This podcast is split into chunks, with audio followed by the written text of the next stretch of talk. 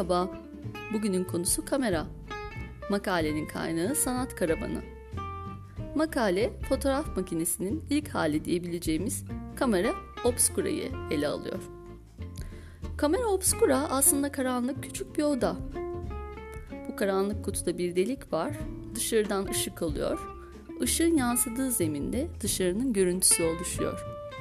Bu görüntüyle ressamlar aslında ters bir manzara elde ediyorlar ve dünyanın olduğu gibi görünmesi için bu görüntünün aynısını çizmeye başlıyorlar.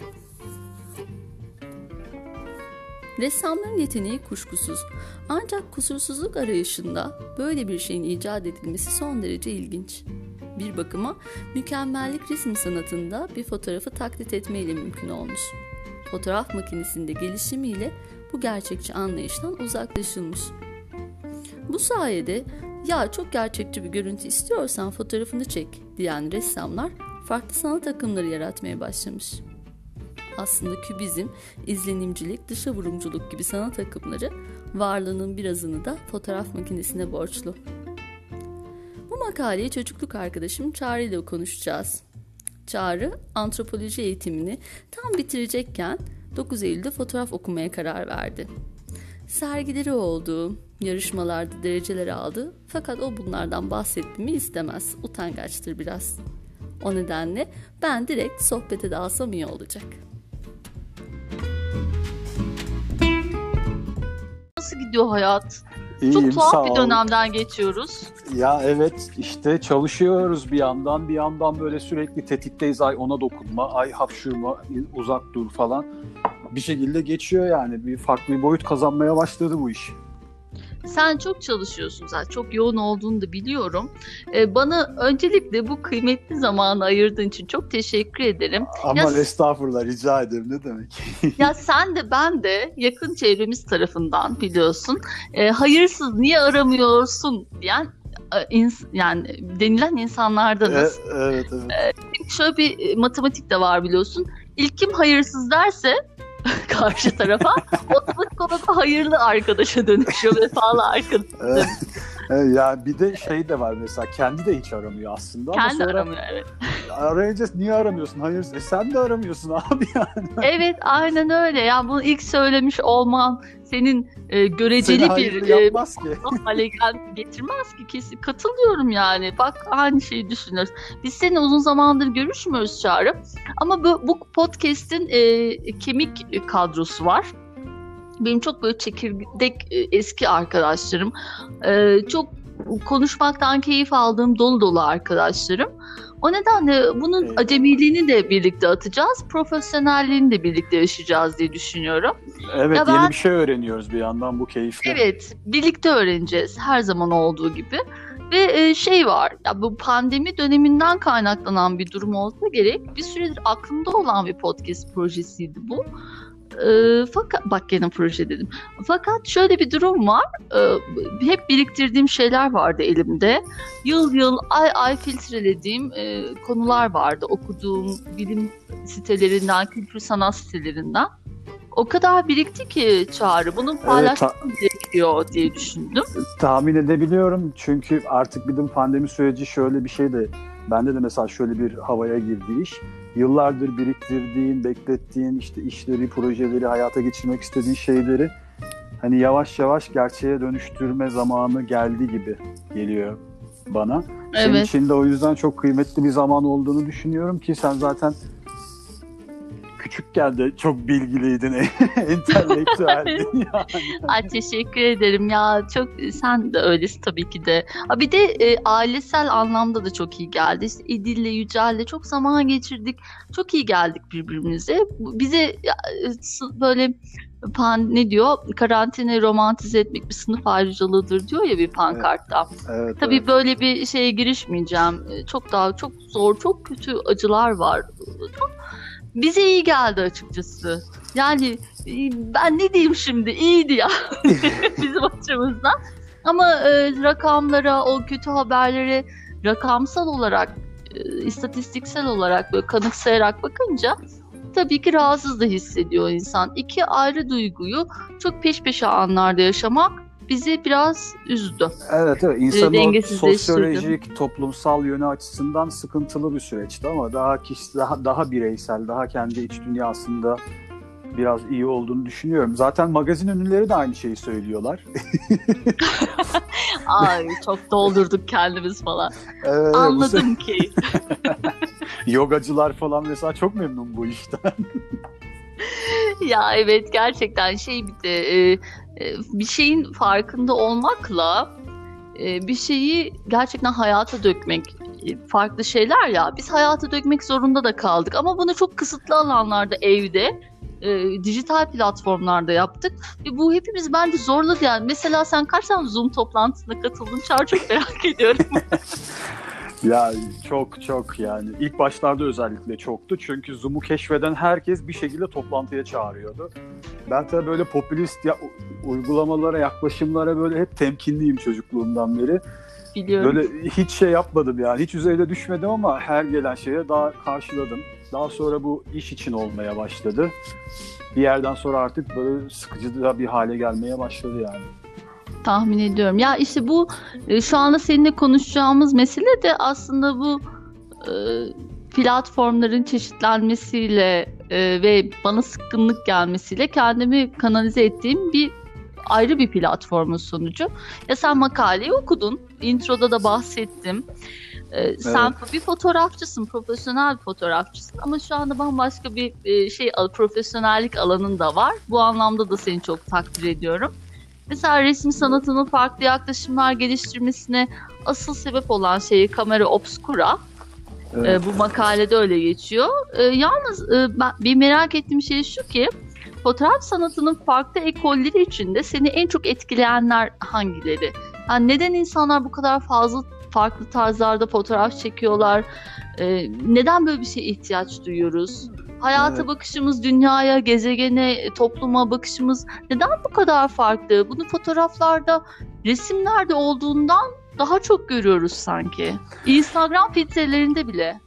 Ya evet çünkü kullanı ulaşılabilmesi çok kolay, kullanımı çok kolay ve herkesin e, kolaylıkla sahip olabildiği, üzerinde değişik değişik oynamalar yapabildiği bir durum.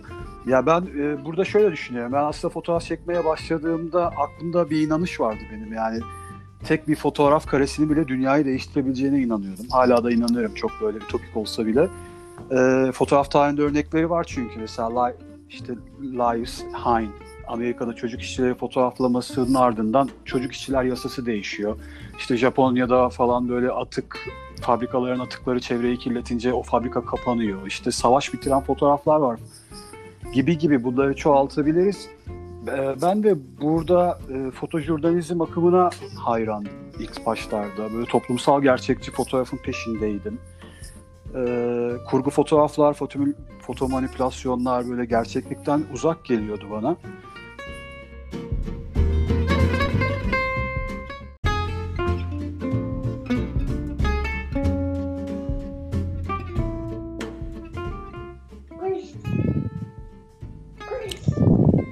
Kuşt. Şu anda araya girdi de dinleyicilerden özür diliyorum. ya özür dilemiyorum tabii ki. Niye özür dileyim yani? Dünyanın en güzel sesi olabilir çünkü değil mi? İdil, İdilişko'nun sesi. Çok güzel gerçekten. O yüzden e, bir editleme ihtiyacı oldu da şeyden bahsediyordun. Fotojurnalizmden bahsediyordun e, e Çağrı. Evet ben fotojurnalizm akımına hayrandım yani ilk başlarda ondan bahsediyorum. Toplumsal gerçekçi fotoğrafla ilgileniyordum yani beni e, çok etkiliyordu. Tabii işte fakülteye girdikten sonra bu sanat tarihi havuzunda yüzmeye başlayınca salt görüntü amacı üreten yani salt görüntü üretmeye çalışan akımlar da böyle ekoller de ilgimi çekmeye başladı. Mesela deneysel fotoğraf kendini ifade edebilmek için sınırsız imkanlar sağlıyor günümüzde çağdaş fotoğraf, işte renkler, kompozisyon kuralları baştan yazılmaya başladı desem mesela yanlış bir şey söylememiş söylemiş olmam yani hani günümüzde çeşit çeşit akımlar, ekoller. Ama ben tabii yine o geleneksel yapımdan vazgeçmeden işte Magnum ekolü, Bauhaus ekolü gibi ekollerden çok etkileniyorum hala. Yine de dediğim gibi deneysel akımlar ve çağdaş fotoğraf bir anlatım estetiği oluşturdu. Yüzyılımızda yani son özellikle 20-30 senede. Yani bunlar e, beni çok etkiliyor. Çünkü burada bir de eskinin yeniden yorumlanma durumu var. Kendi hı hı. bir estetik tarzını oluşturdu mesela bu akımlar. Tabii üretmeye çalıştığım görüntüleri, yaptığım işleri böyle hep gelenekten geleceğe hani temellendirmeye çalışıyor. Mesela bu sadece fotoğraf için değil yani fotoğraf üretmek bir kenara dursun. İzlediğim, baktığım, gördüğüm, yaşadığım hayatta da hep böyle yani. Hep bu şiar. Benim aklım başımdan alıyor. Çünkü şöyle düşünüyorum bunun temeli yani bir şeyin temelini oluşturmazsan kendi sağlam durmuyor. Yani üretmenin esas amacı kendini ifade etmek, zihnin derinliklerinde ki o soyut imajları mesela gerçeğe dönüştürmek ve bu sayede de insanlığın ortak mirasına katkıda bulunabilmek ya. Hani insanların yegane amacı bu ifade edebilmek, anlam üretebilmek. Bu yüzden bu kadar çok farklı tarzda fotoğraflar ortaya çıkıyor. Tabii teknolojinin kolaylığıyla beraber. Bir de bir yandan herkes kendi ilgi ve algısıyla yola çıkıyor ve o yolda gelişen tecrübelere göre tarzlar değişiyor insan büyüdükçe. Böyle düşünüyorum yani. Çok çok e, güzel açıkladın hakikaten. Ben ikna oldum açıkçası. E, peki ya bir film var. Tim Vermer, Tim Vermer diye. E, bu Tim diye bir adam var. Yönetmeni aslında bu filminde. Vermer'i kamera obscura kullanarak taklit ediyor ve çok başarılı oluyor. Neredeyse Vermer'in aynısını çiziyor. Yani dünyanın tuval üzerinde olduğu gibi görülmesi o zamanlar çok önemseniyor çünkü doğayı taklit etme diye konuşmuştuk ya seninle. Evet. Doğayı taklit etme ama kusursuzca taklit etme. Yani bir fotoğraf çeker gibi taklit etme çok önemseniyor. Şimdi ise fotoğraflar bile çok manipüle ediyor. Değil resim akımlarının çeşitlenmesi. Biz fotoğraflara da bir sürü müdahalelerle, filtrelerle, işte renk oyunlarıyla falan müdahale ediyoruz. Bu gerçek kayması konusunda ne düşünüyorsun? Biraz Jean Baudrillard'ın e, simülasyon kuramını da e, bana hatırlatıyor ama ben bir fotoğrafçı gözünden senin fikirlerini çok merak ediyorum. Evet ya o o filmde e, Vermeer'in çalışmaların ifşası gibi bir durum var orada. Bir, yani adam o kadar hırslanmış ki aslında bence. Yani bunları herkes yapabilir ya diye Vermeer'in sırrını çözmeye kalkışmış ve bir şekilde de çözüyor gerçekten de doğru. Ee, burada şöyle bir şey var. Fotoğraf aslında nasıl söyleyeyim üç boyutlu bir gerçekliği hani iki boyuta indirgeme sanatı yani. Hani tümden gelen bir durum var. Mesela heykel öyle değil, resim öyle değil. Oralarda hep bana şey geliyor, bir tüme varma amacı var. Çünkü orada olmayan bir şeyi hareketlendiriyorsun heykelde mesela. Üç boyutlu bir hale getiriyorsun. Yani e, gözünde gördüğün, kulağınla duyduğun, burnunla kokladığın çok boyutlu bir gerçeklik var. Ve sen o çok boyutlu bir gerçekliği fotoğrafta tabii ekipman yardımıyla kağıt üzerine döküyorsun. Artık tabii dijital ekranlar üzerinde e, sunuluyor. Bunun tabii kolaylıkları var, zorlukları var. Fotoğraf bu sayede bağlam kuruyor. Yani kendisiyle ve diğer sanatlarla. Hani bağlamını buradan oluyor. Burada şöyle bir durum var bu sorduğun soruyla alakalı. Yani hani fotoğraftan önce iş e, ressamlar için de biraz böyleydi. Kendi soyut zihinlerindekinden çok böyle gerçeğin yansımasını yapmaya çalışıyorlardı. Do, doğa, dolayısıyla doğayı taklit ediyorlardı. Yani kamera obscura'nın mantığı biraz bu. Tabi burada şu parantezi de koymak lazım bence. Fotoğrafı icat edenler de yeteneksiz ressamlar bu arada. Yani adam evet kesinlikle hallet... aynısını yapayım falan. evet. Hall halledemediği için fotoğrafı icat ettiler ve sonra resim de fotoğraf tabi gerçeği çok daha iyi taklit ettiği için resim farklı böyle daha soyut boyutlara ulaşmaya başladı yani. Bu biraz da şöyle insanın kolaycılığıyla alakalı bir durum bence yani hani icat ediliyor ve işler kolaylaşıyor. Sonraki sonra süreç şimdiki cep telefonlarına kadar geliyor mesela. Yani bu bir yandan haz meselesi bir de yani o hazla en kolay nasıl ulaşırım araştırması içine giriyor tabii insanoğlu. Sonra böyle icatlar ortaya çıkıyor. Yani ben bu noktada şöyle düşünüyorum. Sanat o dönem tabii çok genç, dünya genç, insanlık daha genç. Öğreniyor böyle emekli emekli işte bahsettiğim fotoğrafın icadı, daha 15. yüzyıl, kamera obscura'nın işte Da Vinci'nin falan kullanmaya başladığı dönemler. Tabii ondan çok daha öncesi var kamera obscura için. Ee, şimdi evet. ama tam tersi bir durum var. Dünya yaşlandı, insanlık büyüdü, zihinler karmaşıklaştı. Genel olarak kültürel birikimimiz birikti, birikti, çıkmaza girdi. Her gün yeni arayışlar, yeni kavramlar ortaya evet, çıkıyor. Evet, evet. Hiç bitmiyor değil mi? Çok evet, haklısın. Tüketim toplumu yani işte bu da bu sebepten de manipülasyon var. Yani insanlara bir yandan yetmiyor bir de hani anlatabiliyor muyum? Ben bir öyle de görüyorum bu işi. Ee, bir şeyin tek düzeliği yetmiyor. Tatmin etmiyor artık kimseyi yani. Orada da işte biraz önce bahsettiğim haz meselesi yani. Hani anlamlar karıştı çünkü anlamını yitirdikçe yeni anlamlara bürünüyor her şey. Bu inanılmaz bir delinim. Ama bence iyi bu noktada ben bir sorun görmüyorum. Çünkü teknoloji inanılmaz imkanlar sunuyor. Bu imkanlardan biri de görmeme özelliği, es geçme özelliği. Beğenmediysen Evet, görmüyorsun oluyor bitiyor. Çok doğru. İmaj çöplüğünde kaybolup gidiyor her şey. Yani insanların kendini ifade etme konusundaki sınırsızlığı beni çok heyecanlandırıyor açıkçası. Ee, bu gerçek kaymaları da öyle. Herkes kendi gerçekliğinin peşinde. Kendi anlamının arayı- arayışında.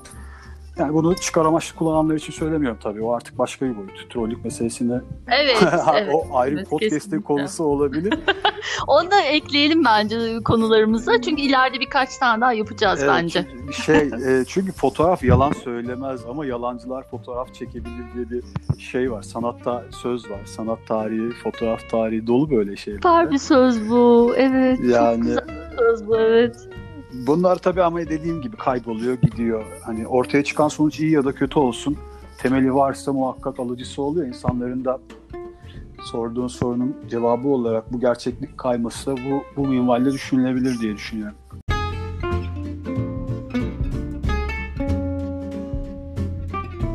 Böyle e, kuşaklar arasındaki farktan bahsettik ve bunların neden böyle olduğu konusunda da bir fikrim var. Her kuşak farklı bakıyor dünyaya. Yani bir e, ilk dönem ma- mağarada yaşayan atalarımızla Rönesans insanı farklı bakıyordu. İşte altın çağ insanı farklı bakıyordu. İkinci Dünya Savaşı işte baby boomerlar farklı bakıyordu. Ben bunları e, anlayabiliyorum senin de anlattığın üzere. Fakat bunların her birinde fotoğraf biraz araç e, ve amaç ikilemine düşmüş gibi. Sen bu fotoğrafın araç ve amaç olduğu durumlara birer örnek verir misin? Ya sen çoğunlukla hangi durumda fotoğraf çekiyorsun onu merak ediyorum. Ee, ya burada araç ve amaç meselesi aslında şöyle düşünüyorum bu konuyla alakalı. Fotoğraf çekme çekmek olgusu başlı başına sonuçlarıyla, ortaya çıkardığı sonuçlarla bir amaç. Ama o süreciyle, üretme süreciyle bir araç e, aslına baktığın zaman. Şu anki durum bu yeni kuşak için tabii telefon üzerinden çok kolay ulaşılabilen, çok kolay elde edilebilen bir durum. Yani onlar için konuşmuyorum tabii ben. Onlar bunu Tabii. hangi nasıl amaçlarla kullanıyorlar? Tam olarak Hı bunu ben kafamda oturtamıyorum. Çünkü işin biraz daha şeyiyle ilgilendiğim için yani kuramıyla ilgilendiğim için onun dışında ama şöyle bir şey var. Reklamcılık alanında bir araç bence yani e, para kazanmak için bir araç çünkü. Çok güzel bir Onun örnek. Evet. Dışında siyasette mesela kitleleri hareketlendirmek için yani o siyas siyasal iletişim noktasında bir araç fotoğraf. Onun dışında kendini ifade yöntemi olarak kullanırsan daha kişisel boyutlarda yani o zaman bir amaç oluyor tabii. Yani oradaki amaç Evet. daha önce dediğim gibi kendini ifade etmek. Bu sayede başkalarına ulaşmak. Yani bu sayede de kendi kişisel tarihini ya da işte dünya tarihinin dokümantasyonunu sağlamak.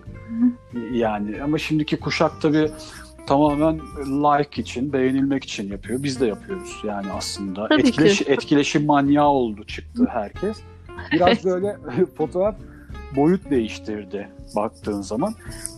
Yani e, ben tabii daha önce İzmir'de de Ankara'da da böyle çok yerde fotoğraf çektim tabii. Kentsel dönüşüm alanları ilgimi çekiyordu bir, bir dönem. Oraları fotoğrafladım öncesi ve sonrası olarak. Yani o, işlerin amacı oradaki o sosyolojik durumu fotoğraflarla tespit etmekti. Yani hani o görsel bir günlük gibi e, tarihe not düşmekti. E, şimdi çünkü mesela o yerler yok. Fotoğraf çektiğim yerlerden bazıları yok. O- yüzden artık fotoğraflar var ve fotoğraflarda yaşıyor yani orası. Benim için değil, bütün fotoğrafçılar için bu iş böyle tabii. Evet. Orada şöyle bir şey var. Yani burada böyle bir yerleşim vardı ve bu insanlar burada yaşıyordu gibi. Hı hı. Hani şimdi mesela yok. Ben Benim hatırlıyorum. amacım O şeyleri ya birkaçını Instagram'dan paylaştığını da anımsıyorum. evet ya orada benim amacım buydu mesela. Fotoğraf da uygulanabilirliği sayesinde aracım oldu. Hani Şey merak ediyorum ne zaman siyah beyaz ne zaman renkli? benim için de Evet. Ve sanırım evin içinde. İdil için de. İdil için şu an siyah beyaz galiba. Evet ben Kontrast böyle çok.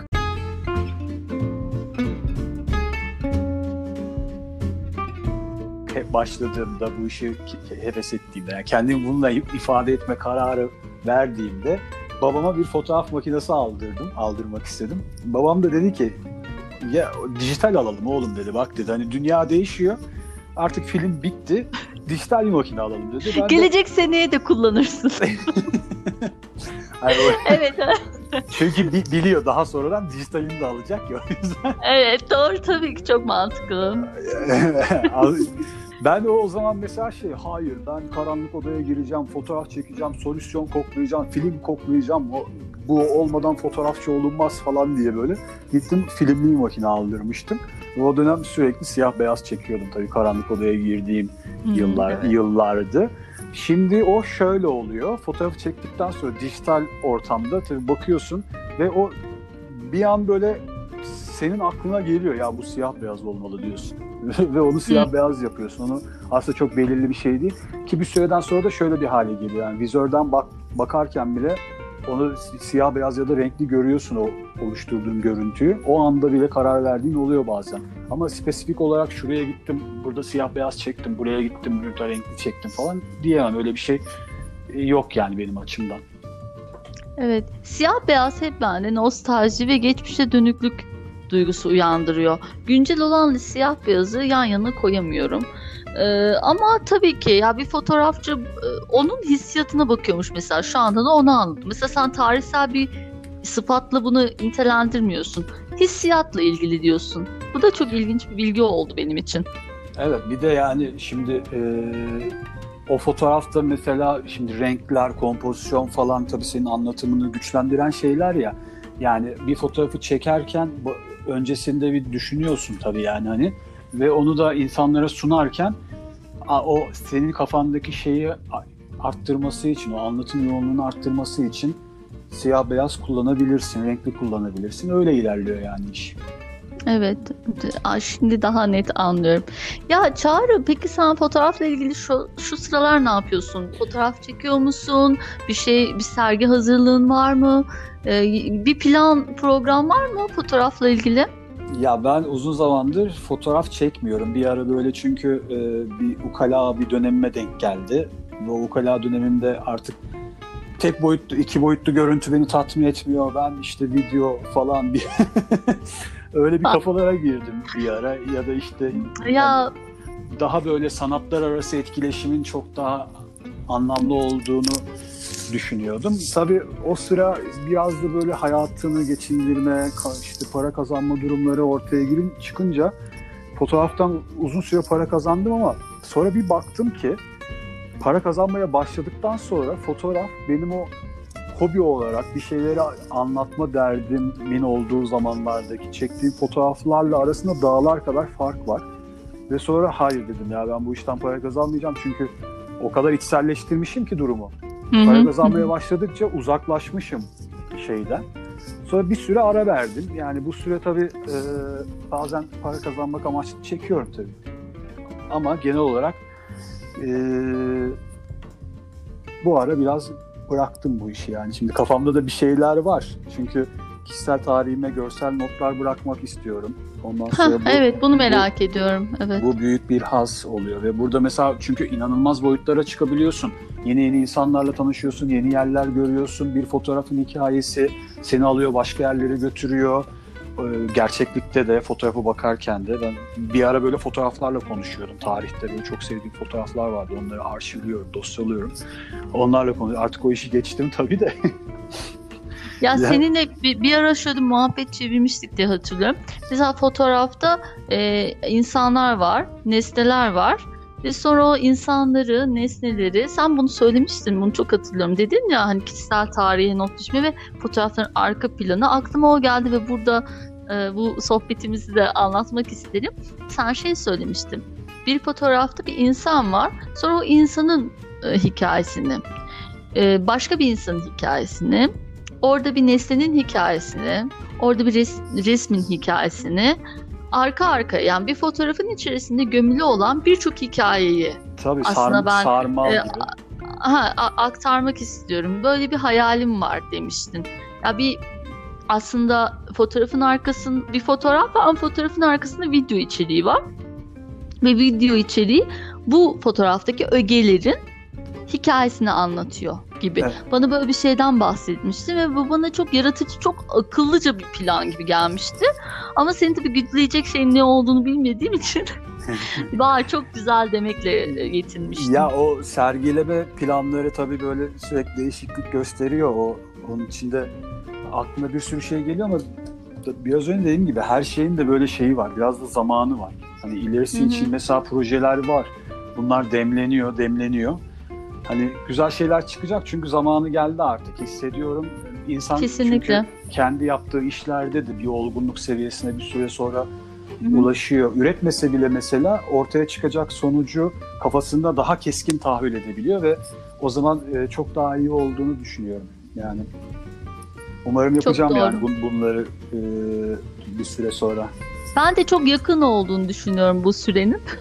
çok kısa bir süre sonra olduğunu hissediyorum. E, çünkü bence yeterli e, birikimi ve olgunluğu yaşıyorsun gibi ya geldi evet, bir bana. de bir şey bir şeyleri insanlara e, sunmadan önce o kişisel tatmine ulaşmak lazım. Çünkü Hı-hı. orada biraz da hesap verilebilir de bir durum var. Şimdi ben ortaya bir şey var böyle akımlar, böyle sanatçılar, böyle insanlar yaptım oldu yani gerisi sizde diye. Hani Hı-hı. ama ben orada hesap verilebilir, hesap verilebilirliği çok önemsiyorum yani. Birisi gelip ürettiğim şeye bakarken bu ne kardeşim dediğinde onun karşılığını kendi zihnimdeki gibi vermeyi istiyorum. Tabii ki herkesin kendi zihninde bırakacaksın. Çünkü sanat öyle bir şey yani bakarken yaratıcısını artık düşünmezsin. O ortaya çıkan şeye bakarsın ve seni o alır evet. götür götürür. Hani ama en azından kuramsal anlamda ben biraz daha burada hesap verilebilir olması gerektiğine inananlardanım.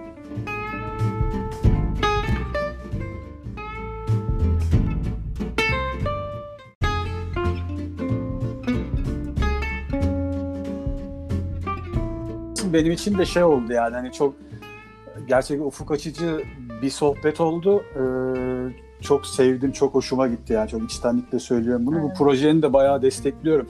Ben bu Teşekkür podcast, ederim. Şimdi po- podcast işte hani biliyorsun aslında normalde biraz Biliyorum. Nereden sordular? biliyorum biliyorum. Yani şeysin yani o hep mesafelisindir birazcık popülist şeylere çok utangaç biri olduğunu da çok iyi biliyorum. Fakat e, bu konuşmanın çok doğal seyrinde ilerlediğini hatta üstüne bir editleme yapmadığımızı tabii ben edille ilgilenmek zorunda olduğum zamanlar hariç onlar dışında bir editleme yapmak e, ihtiyacımız da olmadı. Çok güzel oldu bence. İlerleyen zamanlarda daha profesyonel, daha teknik anlamda sadece belirli bir konuda sohbet etmek için soru cevap şeklinde değil de gerçekten karşılıklı sohbet etmek için e, kaliteli bir e, içerik üreteceğimize de eminim Çağrı. Tabii tabii çok da güzel olur. Yani Hı. böyle hani kendimizi de tatmin etmiş oluruz bir yandan evet, sonra. Bu çünkü biraz doğru. da karşılıklı geliştirmeyle de oluyor. Böyle senden öğrendiğim bir sürü şey var. Bir şeyler benim öğreniyorum ve bu, şekilde, bu çok hoşuma gidiyor yani benim. Benim de aynı şekilde Çağrı. Çok teşekkür ederim. Çok e, çok ben çok keyif aldım. Tekrar görüşmek üzere diyorum o zaman.